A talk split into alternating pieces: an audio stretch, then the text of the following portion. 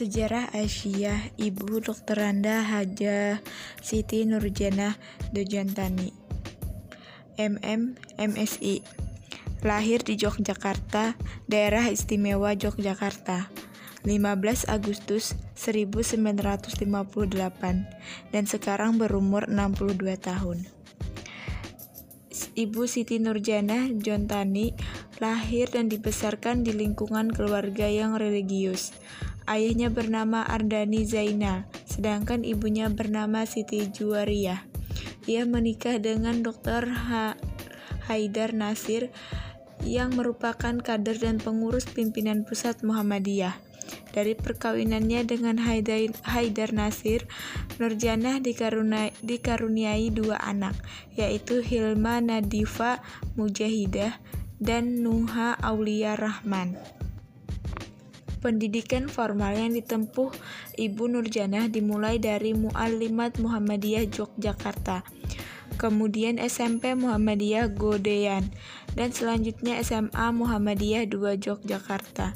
Setelah itu, Ibu Nurjana kuliah program sarjana S1 pada Fakultas Ekonomi Universitas Pembangunan Nasional Yogyakarta. Lalu mengambil program magister manajemen keuangan di Universitas Islam Indonesia Yogyakarta. Selain itu, ia juga mengambil program Human Research Management di Universitas Gajah Mada Yogyakarta. Kemudian kontribusi beliau untuk Muhammadiyah. Ibu Siti Nurjana Johantini adalah Ketua Umum Pimpinan Pusat Aisyah periode 2010, 2015, dan 2015 sampai 2020. Ibu Nurjana menggantikan Profesor Dr. Siti Jamamah Soratno yang sudah dua periode menjabat Ketua Pimpinan Pusat Aisyah.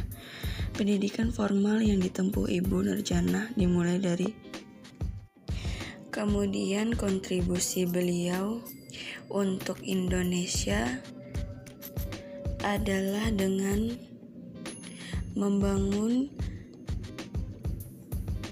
sebuah lembaga swadaya masyarakat atau LSM perempuan pertama di Indonesia dengan nama Yayasanti atau Yayasan Anissa Swasti. Yayasanti yang ia kelola sejak tahun 1982 itu hingga kini masih eksis dan berkembang.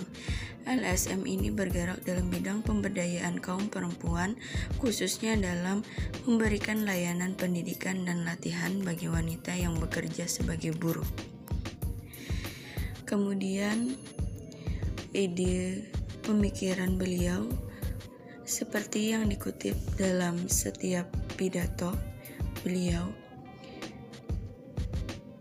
karena kita sama-sama berjuang di persyarikatan, mari kita mengawal dakwah persyarikatan Muhammadiyah dengan baik. Walaupun dalam perjuangan atau beker, bekerja di persyarikatan terkadang harus sedikit meninggalkan istri dan anak, tapi itulah berjuang dan semata-mata karena ibadah. Insya Allah berjuang di persyarikatan adalah tempat yang baik untuk menambah amal kita. Kemudian sedikit mengenai Aisyah.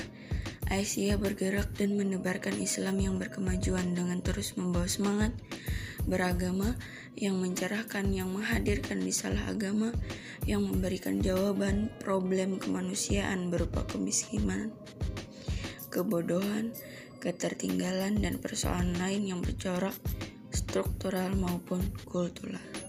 kultural. Terima kasih, sekian. Wassalamualaikum warahmatullahi wabarakatuh.